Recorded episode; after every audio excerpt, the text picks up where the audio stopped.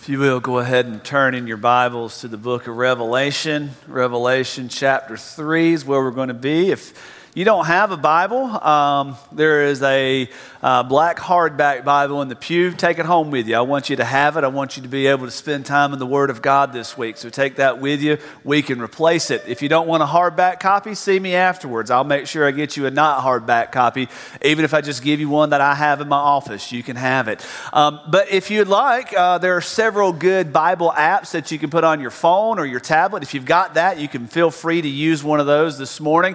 Um, but Bible Gateway has an incredible app. You can have, uh, I don't know, 70, 75, 80 translations of the Bible right there in your phone or on your tablet. Guess what? You can get them a bunch of languages too. You can even get Deutsch if you want to speak a little Deutsch and learn the Bible in Deutsch. That's Dutch for you non Deutsch speakers. So, uh, we're going to be in the book of Revelation this morning looking at the church in Philadelphia. I'm not talking about Philly up north in Pennsylvania, I'm talking about the historical church in Philadelphia in Asia Minor.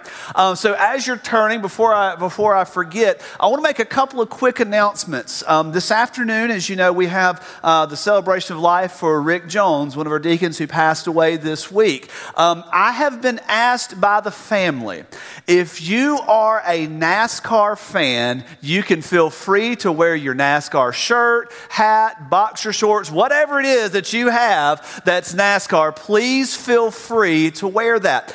Also, um, there will be an interment service on Tuesday at the Georgia National Cemetery up in Canton.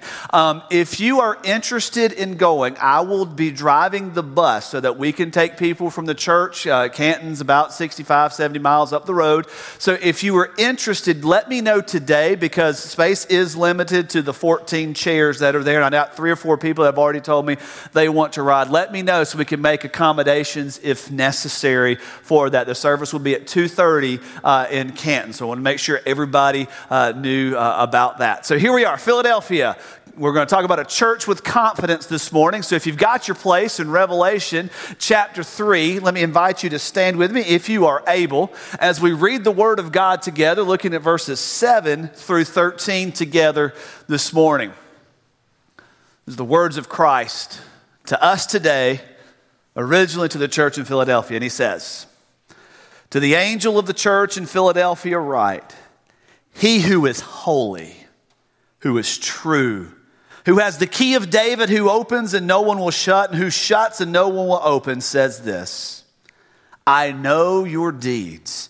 Behold, I have put before you an open door which no one can shut, because you have a little power and have kept my word, and you have not denied my name.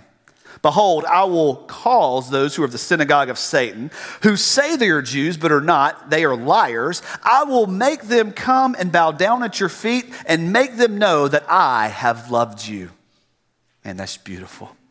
Because you have kept the word of my perseverance, I will also keep you from the hour of testing, that hour which is about to come upon the whole world to test those who dwell on the earth. I am coming quickly.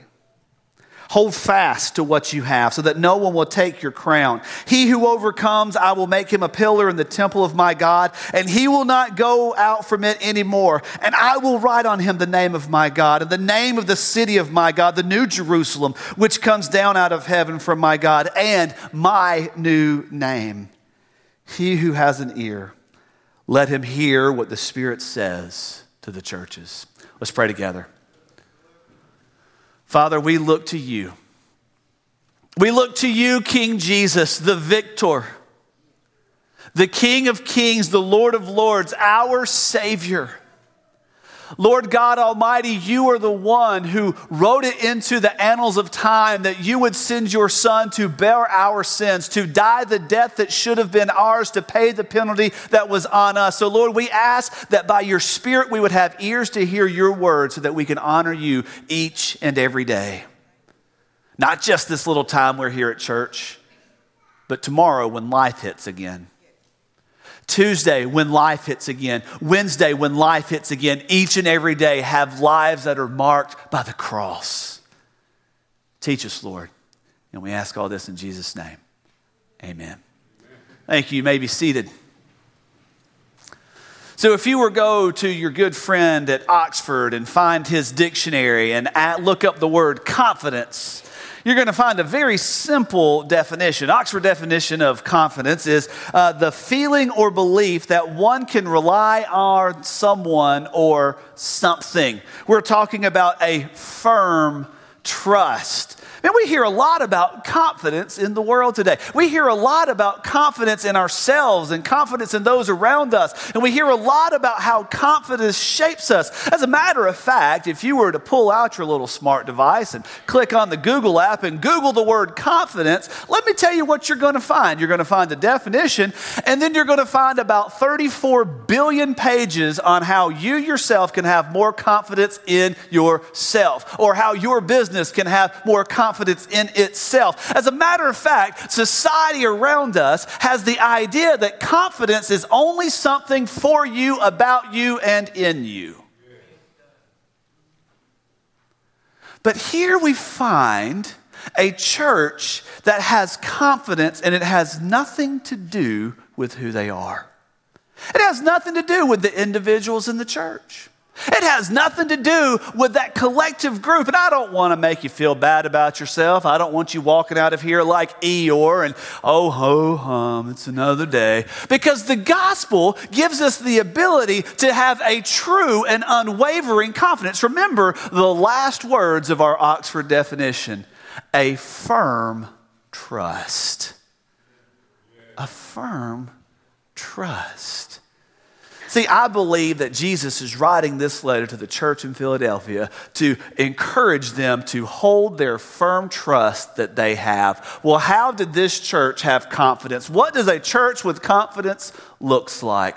Notice with me that we find that a confidence in our church is because of who Jesus is.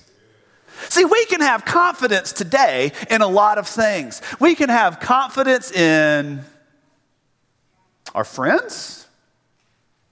Don't we go to our friends in confidence, right? We go to them and we share something we expect. You're not going to tell anybody else because you've got this firm trust that if you share a secret with them, it's not going to go anywhere else until tomorrow when somebody says, I heard what you had going on. Woo. You know what burn a church down faster than anything? No confidence in one another. We have confidence in our jobs. We want our jobs to be there tomorrow. We have confidence that if we go to work, we're going to get paid, right? We've got confidence in the grocery store that the products they're selling us aren't going to kill us or make us incredibly sick. I mean, just think for a second if you do all of your shopping at, hmm, let's say Publix, you do all your shopping at Publix, and every time you shop at Publix, when you leave, you get sick. You're not going to shop at Publix anymore, are you? If every time you go to the meat counter at Publix and they give you some steak and they give you some pork chops, they give you some chicken, and you spend the entire night in the bathroom sick at your stomach, you're going to stop buying your meat at Publix because you're kind of losing confidence, right?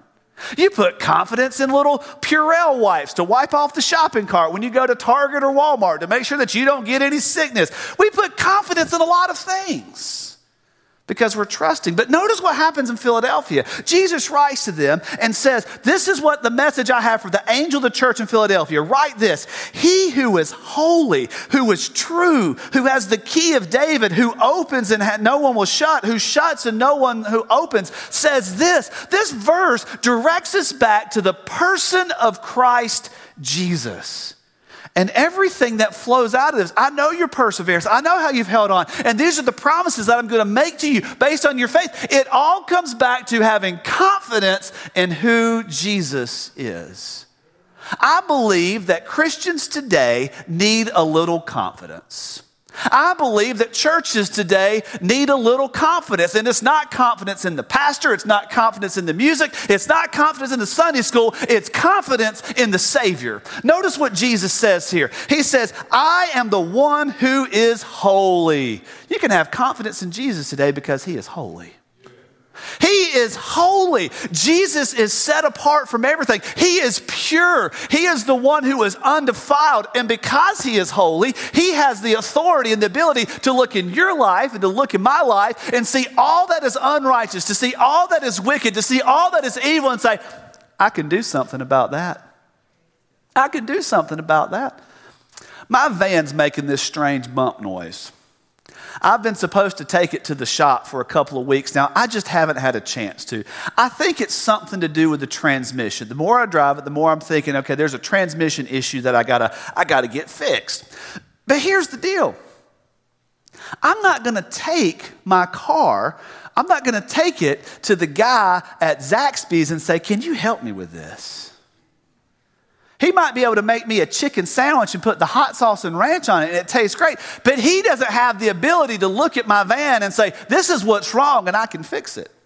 See, too often you and I are having problems in our life. We're having these bumps and we're, these knocks and we're getting into these ruts and we're going to the wrong place. We're going to people and to things and to others that can't do anything about it. When we come to Christ Jesus, we see, You're holy. You're the one that can address this.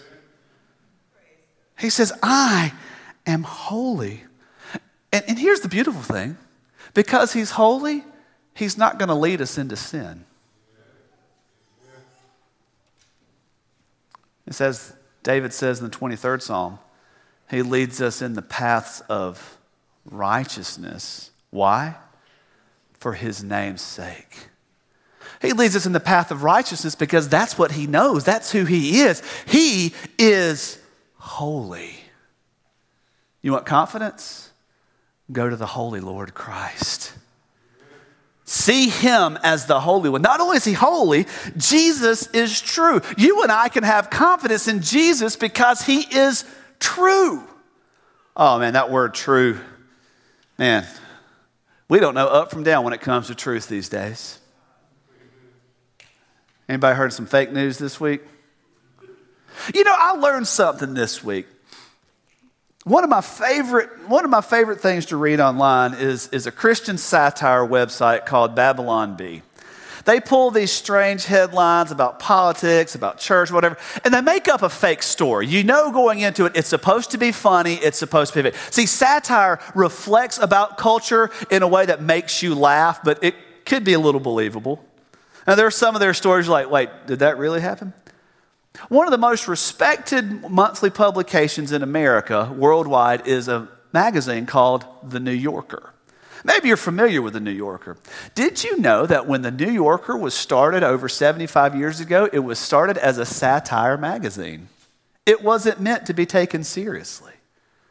See, it's funny how we can take something that is fake and adapt it and adjust to it and bring it so close into our lives that we lose the line of what is reality and what is false.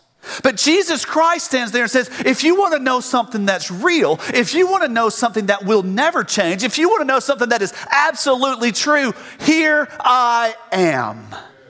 He is holy. He is true. He spoke the true word of God. He spoke what is true. You know, John 17, 17, Jesus is praying over his disciples. He says, Sanctify them in the word because your word is truth.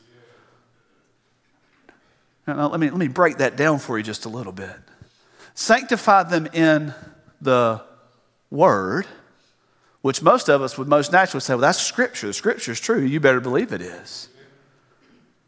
But in the beginning was the Word, and the Word was God, and the Word was with God, and by the Word were all things made that have been made, and the Word became flesh and dwelt among us. If you want truth, it comes in Christ Jesus as we immerse ourselves deeper and deeper and deeper into what it means to know and to follow and to love and to trust Him because He's holy and because He's true. But notice what else He says. He says there in verse 7 He who is holy, who is true, who has the key of David. See, Jesus is holy and Jesus is true, and because of that, Jesus is our access. He says, I'm holding the key of David. You know what keys do, right? I got a few keys here in my, in my let me tell you what these keys go to. These, these buttons, they give me access to, to my van. I can go to any other 2005 Honda van and I can push that button. It's not going to give me access because it's not coded right. It's not the right one. Now, I got this key right here. This gives me access to my house. If you don't have this key, you don't, well, if you don't have one that's made like this, you don't get into my house. I got this key right here. This gets me into the, the prayer request boxes we have at Bear Creek Middle School. We go by every few weeks and check those as students and teachers uh, put prayer requests. We have little church cards that we put there, and it's been a good ministry to a lot of the faculty and staff at Bear Creek Middle School. But you've got to have that key. Couple of weeks ago, the parent liaison at Bear Creek called up here because some kids put some money in the box that was supposed to go for something else. She couldn't get in to get the money she needed, so she had to call someone who had access. Oh, this one right here, I think everybody in Fairburn has this key. It gets you into our church. If you don't have one, just look around. There's several laying around. We give them out like, you know, you come, you come to church and you get a mint when you get here. Well, we give them case keys too, so you might as well. This key right here, it gives me access to the interior offices. My office, Charlie's office, Lewis's office, Joy's office. Now, most of our doors are unlocked, but if I need to get into a lock when it's there. You know, there's a door upstairs up here on the kids' hall I don't have access to. I don't even know where the key to that thing is. I know a couple that might have a key. I've been told that there's this fabled key. If you don't have a key, you don't have access. Jesus says in John or Revelation chapter 1 verse 18, I hold the keys of death and of hell. Jesus gives us the access to eternal life because he's holding the key that unlocks all of heaven and says, This is who I am. Man, he unlocks a door that can't be opened by anything else the throne room of God. He unlocks the door to the Holy of Holies because he went in and he tore the veil in his flesh. And if you're a believer in Christ, he locks the door of hell. Hell has no power over you, hell has no claim to you. Hell has no authority in your life because you have someone who has access to you and has given you access to all that God offers. This is a pretty cool Jesus, right? You want confidence? You want to be able to stare death in the face and say, I have one who has overcome you. It comes in this Christ Jesus. Our church can have confidence not because we have preachers, not because we have musicians, not because we have Sunday school, not because we have stained glass, but because we have a Savior, King Jesus. But it doesn't stop there. See, let me, let me be real with you. That would be good enough to know we have Jesus and this is who Jesus is. That would be enough. But the passage doesn't stop there, so guess what? I'm not either. See, you and I today can have confidence because of what Jesus promises. The rest of the passage is based on promises that Jesus makes. We can have pro- confidence because of who he is. We can have confidence in what he says. Notice what he goes on to say I know your deeds. Behold, I have put before you an open door which no one can shut because you have a little power and have kept my word and have not denied my name. See, Jesus is looking specifically at this church in Philadelphia. Now, here's the thing about Philadelphia it's one of two churches that Jesus doesn't raise an issue with. Ephesus, you're doing all these great things, but you forgot your first love. And he goes on a little bit further. He says, okay, uh, Pergamum, uh, you've got some good things, but you are tolerating some false teaching. Thyatira, you're putting up with Jezebel, this false prophetess. Sardis, you're actually a dead church and you don't even realize it. But in Smyrna and in Philadelphia, it's look at what you have. He says here to this church, he says, I know your deeds. I, I, know what's going on. I'm watching your church function. I'm watching you operate. And, and you're doing a lot of good things, but it's not easy. You're being persecuted. You've got people coming after you. It's a difficult road to hoe here in the city of Philadelphia. But I want you to know something. I'm watching how you persevere. I'm watching how you hold on. I'm watching how you refrain from denying my name. And this is what Jesus says to him He says that He is opening a door. See, what we find is that Jesus is the one who opens the door for ministry for us. Let me tell you what's going on in Philadelphia. And, and, and it's similar to what we have in, in, here in Fairburn. I've put before you an open door that no one can shut. Why? Because you have a little power and have kept my word and not denied my name. Let me break that down. Philadelphia was committed to the gospel in word and in deed. They had a vibrant testimony of faith. It was not a, hey, look at us. We've got a bunch of good church. See, here's the danger of, here's the danger of church growth. And here's the danger of, of, of churches uh, looking bigger and bigger and better and better on the outside. We can put it on cruise control. It's easy to put it on cruise control, right? You know, you do that in a lot of areas of life. Things are, things are progressing, things are going well, so you take a step back from vigilance. It's like if you get a sinus infection, right? And you're feeling miserable, and you start taking some decongestant, and you're like, okay, it's helping me out a little bit. And you get to that point where really you need to take medicine for another day or two, but because you're feeling better, you take your foot off the gas and you miss a dose here or there, and, and you're like, okay, yeah, everything's going. And then three days later, you're back on the couch feeling like somebody smacked you in the face with a frying pan, and you can't breathe, and nothing's going right, and your head hurts, and everything hurts, your ears hurt, your teeth hurt, everything. Why? Because you started feeling good and you took your foot. See, churches do that too. Oh, yep. you know what? We had more people in Sunday school the last month than we had in five years. We had more people worship. Our offerings are up. And so we take our foot off the gas. But what happens in Philadelphia is even among their turmoil and even amid their successes, they continue to put the name of Jesus out front. Jesus is looking at them and says, I'm opening this door because you're being faithful. See, a faithful church is a church that continues to provide the gospel witness of Christ Jesus in everything they do, good or bad. You know what? It's okay if you sing a song out of tune on Sunday morning. Don't tell Lewis I told him that. I told y'all that. I know he's not here today. It's okay. You know why? Because it says, make a joyful noise to the Lord. Be faithful in worship. You know, it's okay, Sunday school teachers, if you're teaching your lesson and the words don't come out exactly right and you don't say the exact right thing the way it's written on the page. You know why that's okay? Because you're being faithful to serve the Lord out of what He has put before you.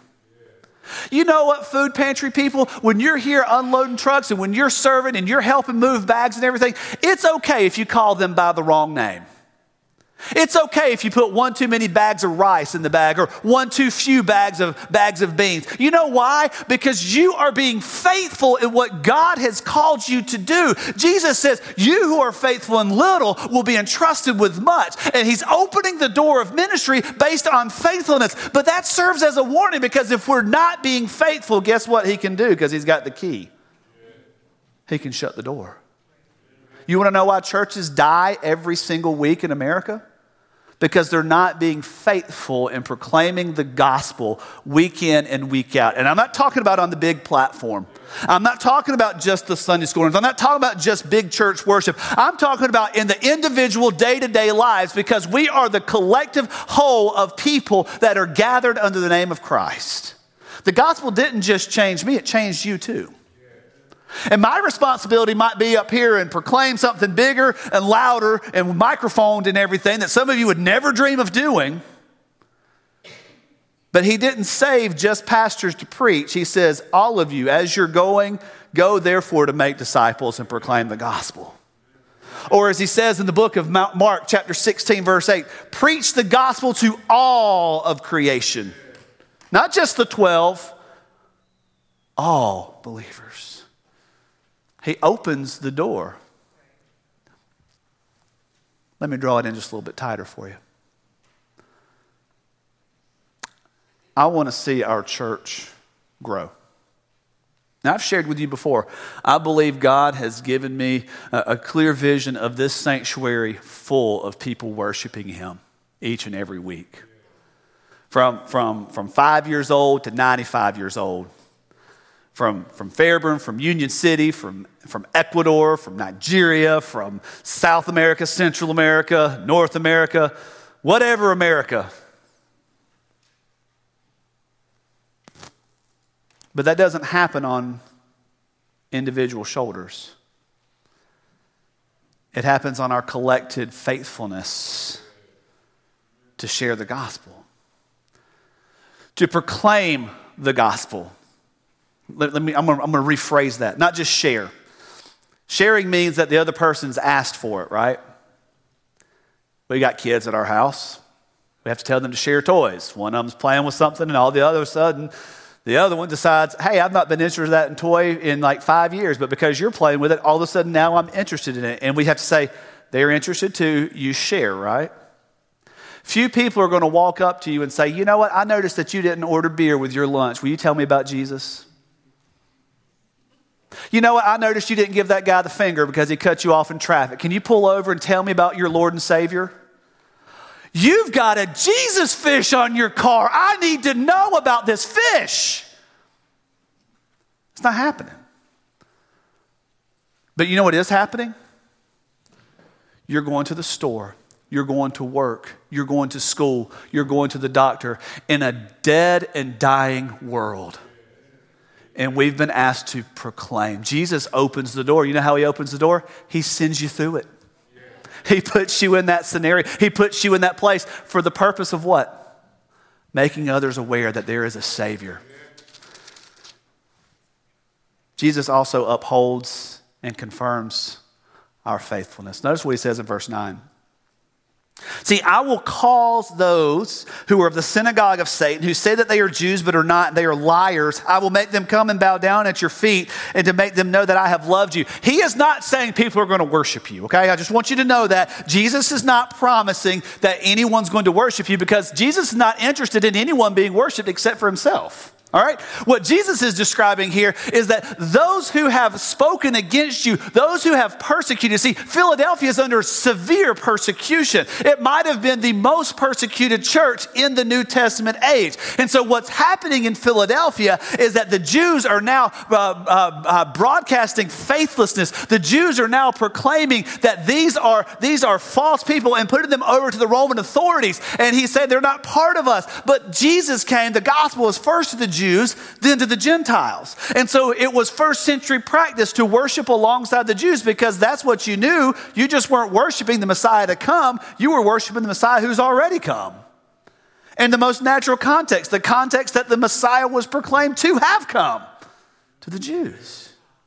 And so what happens is these people are being pushed out and they're being put over and, and put into Roman control and to, the, and to, to Roman uh, uh, authorities because the Jews didn't want them there. And Jesus says, you know what? I'm going to uphold your faith. You're being faithful and I'm going to be your rescuer. Vengeance is mine, says the Lord. I'm going to be the one that vindicates you. I'm going to be the one that shows to them, no, no, no, they're actually worshiping the true Messiah. You're not. You're worshiping something that's made by man, but I, they are worshiping the one who made man. They are worshiping me, the holy and true creator of God. He upholds, but it says he confirms. Look at verse 10. Because you have kept the word of my perseverance, I will keep you from the hour of testing. Now, I'm going to be real with you for just a second. This verse does not prove nor does it disprove a pre wrath rapture, a pre tribulation rapture, okay? Some people will argue that because of what he says, he's going to keep from that hour of testing. That proves that there's a rapture of the church before the tribulation. Some would also say, hey, look what this verse says. I'm going to keep you because that testing is coming to the whole earth and you're still going to be here. So I'm going to protect you in the tribulation. I don't think that's the point he's making. Because Jesus told all of us, in this world you will have trouble. If it weren't so, I would have told you. Remember, he's true, so we can trust him, right? He's got this reputation of not lying to us, not leading us astray, not putting us in the path of sin. And so, what we have to understand is that there is going to be trial, there is going to be tribulation, there is going to be turmoil, there's going to be something that makes you feel like you just got your teeth kicked in and your heart stomped on. It's going to happen. But Jesus says, You're faithful to me, so I'm your protector. What are they going to do? Take your life from you? you got eternal life. What are they going to do? Take your finances? They're going to take, take your job? Guess what? My God is faithful and just to supply all of your needs according to what? His riches and glory in Christ Jesus. This is not health and wealth, prosperity gospel. This is what Jesus has promised. I am your protector and your defender because you have trusted me. And you can't just trust Jesus with the little things, you got to trust Jesus with everything. Your wife, your husband, your kids, your job, your future. You don't presume upon the future, you're just the one who holds your future. The one who sees all of your days as though they were none. The one who is eternal, who sees the beginning from the end and everything in between all at once. Because you're faithful to him because you trust Him, because you proclaim His name, because you don't rely on yourself. You're relying on the only one who has the authority and the power to change your circumstance, to change your heart, to change your life, and to change those that are around you because of the gospel of Jesus Christ. He says, I'm going to uphold you. So, what are they going to do? Come and talk bad about you because you love Jesus? They're going to call you a Jesus freak. They're going to call you a Bible beater. They're not going to invite you to that well, Super Bowl's already passed. What's the next big thing? Whatever the next big thing is, party.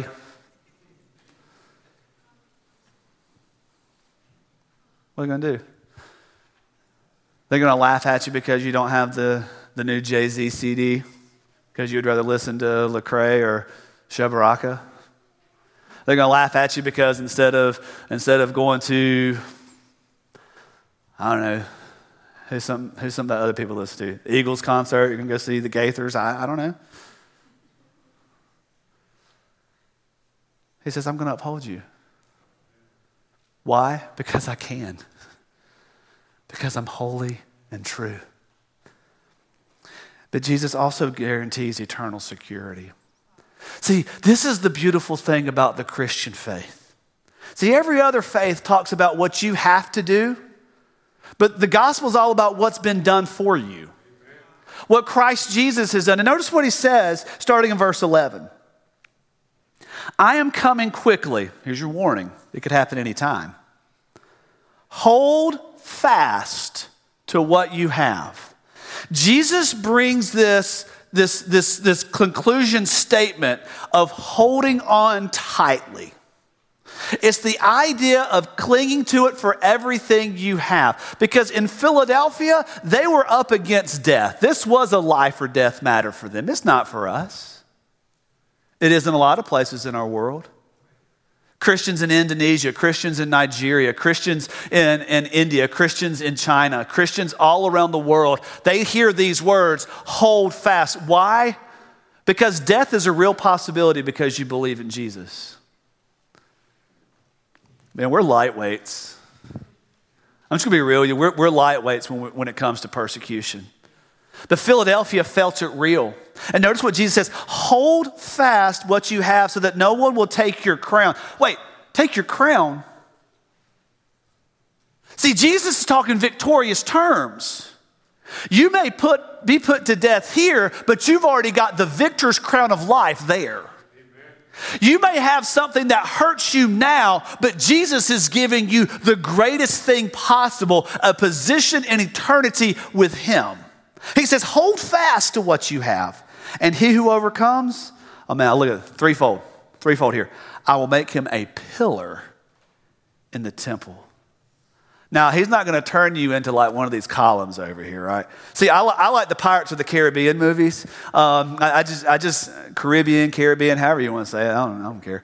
I, I like those movies. And there, there, there's the one uh, where, where Bootstrap Bill Turner is face to face encounter with his son, Will Turner. But what's happened is because of uh, uh, Bootstrap Bill's in this uh, position of eternal purgatory because of transgressions against the captain, he's become assimilated into part of the ship. Now, he can somehow weirdly break away from it. He's got clams on him and like stuff like hanging off of him. But it's part of the ship, part of the crew, part of the ship, part of the crew. And he backs off and then he becomes part. That's not what he's talking about. John chapter 1. The Word became flesh and dwelt among us. Colossians or Ephesians chapter 3. Christ who dwells in your heart by the Holy Spirit. You, by your faith in Christ Jesus, are the temple of the living God. Because his spirit indwells you. His spirit doesn't just like pop on you now and then pop onto somebody else. When you became a follower of Christ, you became a holy temple of the Lord. And he says, You overcome, you've got this faith, you are part of my temple. This is an eternal state where you and I are in Christ. Or as it says in Ephesians, you who are already seated in the heavenlies. I know. Look, look where you're sitting. You're sitting in a sanctuary. I get it. This is not heaven. And praise God, this earth is not heaven. Praise God that this earth will be dissolved and something new, bigger, and better is coming for those of us who believe. But if you're in Christ Jesus, according to the Word of God, you already have an eternal position in the heavenlies with the host of heaven. But then he goes further. It's, it's kind of like when you're like watching these infomercials late at night on QVC. It's like, but wait, there's more. You know, there's always this extra because it's what God does. He's abundant. He gives more than we would ever think about. He gives us more than we'd ever imagine. He gives us something so greater, and we're so foolish to try to exchange that for something we could do. But he says, He who overcomes, I'll make him a pillar in the temple of my God, and he will no go, not go out for, from it anymore. And I will write on him the name of my God, the name of the city of my God, the new Jerusalem, which comes down out of the heavens, and I will give him my new name. You want to talk about something eternal? Flip over, if you will, Revelation chapter 20. Revelation chapter 20. Because if you're putting your hope in anything that's right here in this world, sorry. Revelation chapter 20, verse 11. I know we're not going to get to this, this passage of scripture till like uh, September, October, but it says this He says, I saw a great white throne and him who sat upon it, from whose presence the earth and heaven fled away, and there was no place for them. That verse simply means this this ground that we're standing on, it's gone. What you and I would say right now is heaven, it's gone. Why? Because chapter 21, then I saw a new heaven and a new earth, for the first heaven and the first earth passed away. Something bigger, something incorruptible is coming for eternity. And Jesus says right here, I promise that if you hold fast, if you overcome, if you show the proof of your salvation because you were walking with me, you were diligent with me, this is the eternity that waits for for you. And it is sealed because of who He is. Not because of me, not because of you, but because of Him. We can have confidence in what Jesus has promised. So what do we do? How do, how do we put this in our heart? How do we walk away from this? Verse 13. He who has an ear, let him hear what the Spirit says to the churches. Folks, let me just tell you real quickly about this confidence because I want you to have confidence. I want to walk in confidence. I believe this Holy Spirit of God in Christ Jesus gives us confidence. But confidence is a result of repentance. Confidence is a result of repentance. And you're looking at that verse 13. You say, Evan, I know your method. You like to follow what's in the text. I don't see the word repentance anywhere. I know. See, repentance is the idea and it is the conviction that I am incomplete and there's only one who actually can complete me, and that's Christ Jesus. I'm a sinner, but he's holy and sinless. So if I want to have the authority and the effects of sinlessness, it only comes through Him, right? So I've got to admit that I'm broken and I can't do it. And I've got to change course. I've got to change direction. My church can't do it. My pastor can't do it. My wife can't do it. My husband can't do it. My kids certainly can't do it. It doesn't only, does only, it only happens when I turn to Him. That's repentance. And because of repentance, we can have confidence because we've already seen who Jesus is. We've already seen what Jesus promised. Confidence is a result of repentance. You're like, well, what does that got to do with verse 13? Repentance relies on the Holy Spirit. See, repentance happens when you and I listen to what the Holy Spirit says. Jesus says this of the Holy Spirit of God. When He comes, He will bring conviction to the world regarding sin, righteousness, and the Son of Man. Sin because they thought they could do it. Righteousness because they weren't righteous, Son of Man because they did not believe the words that I taught. See, the Holy Spirit comes and shows us who we truly are. The Holy Spirit shows us not that we're broken. I think we can look around and realize that the world around us is broken. The Holy Spirit shows us why we are broken.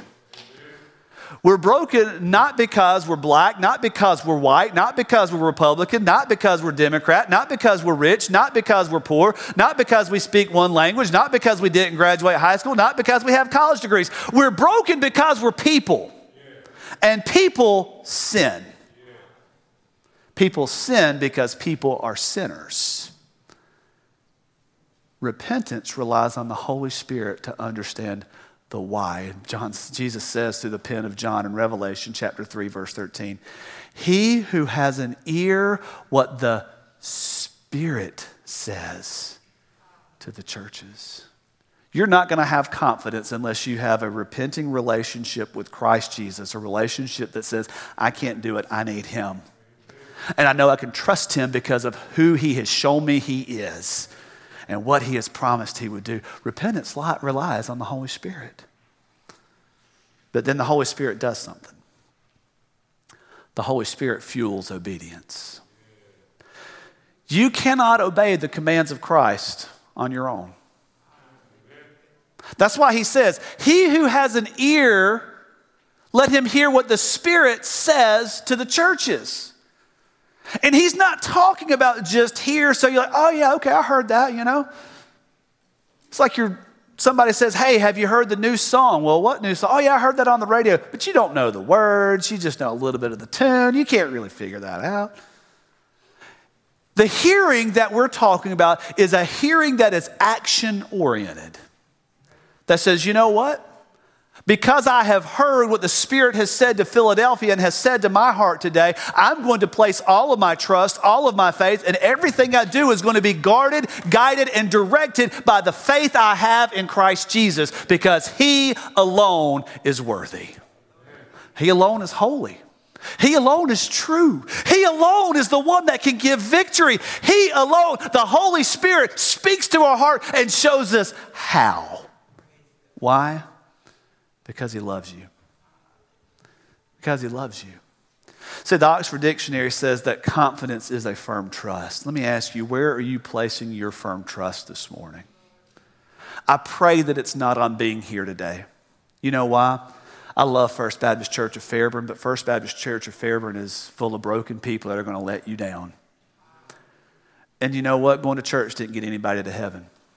Going to church might have shown someone the way to get to heaven, but it didn't get you to heaven. There are going to be a lot of people in hell that have perfect attendance pins, and I'm sorry to say that, but it's true. Are you putting your trust in what you put in the offering plate? See, the heart's deceitful. This is why we need a Savior who's true because the heart's deceitful. The heart's going to tell you, well, you did some good things at the church. You did some good things in the church. You gave your money to the church. So you have to be okay. You're only okay if you hear what the Spirit says to the churches and you turn your heart to Christ Jesus and trust Him. So this morning, I don't know what you're going through. I don't know what hit you between the eyes this week. I don't know what's going to hit you between the eyes tomorrow. But today is the day where you can decide, I'm going to have confidence because of who Christ Jesus is.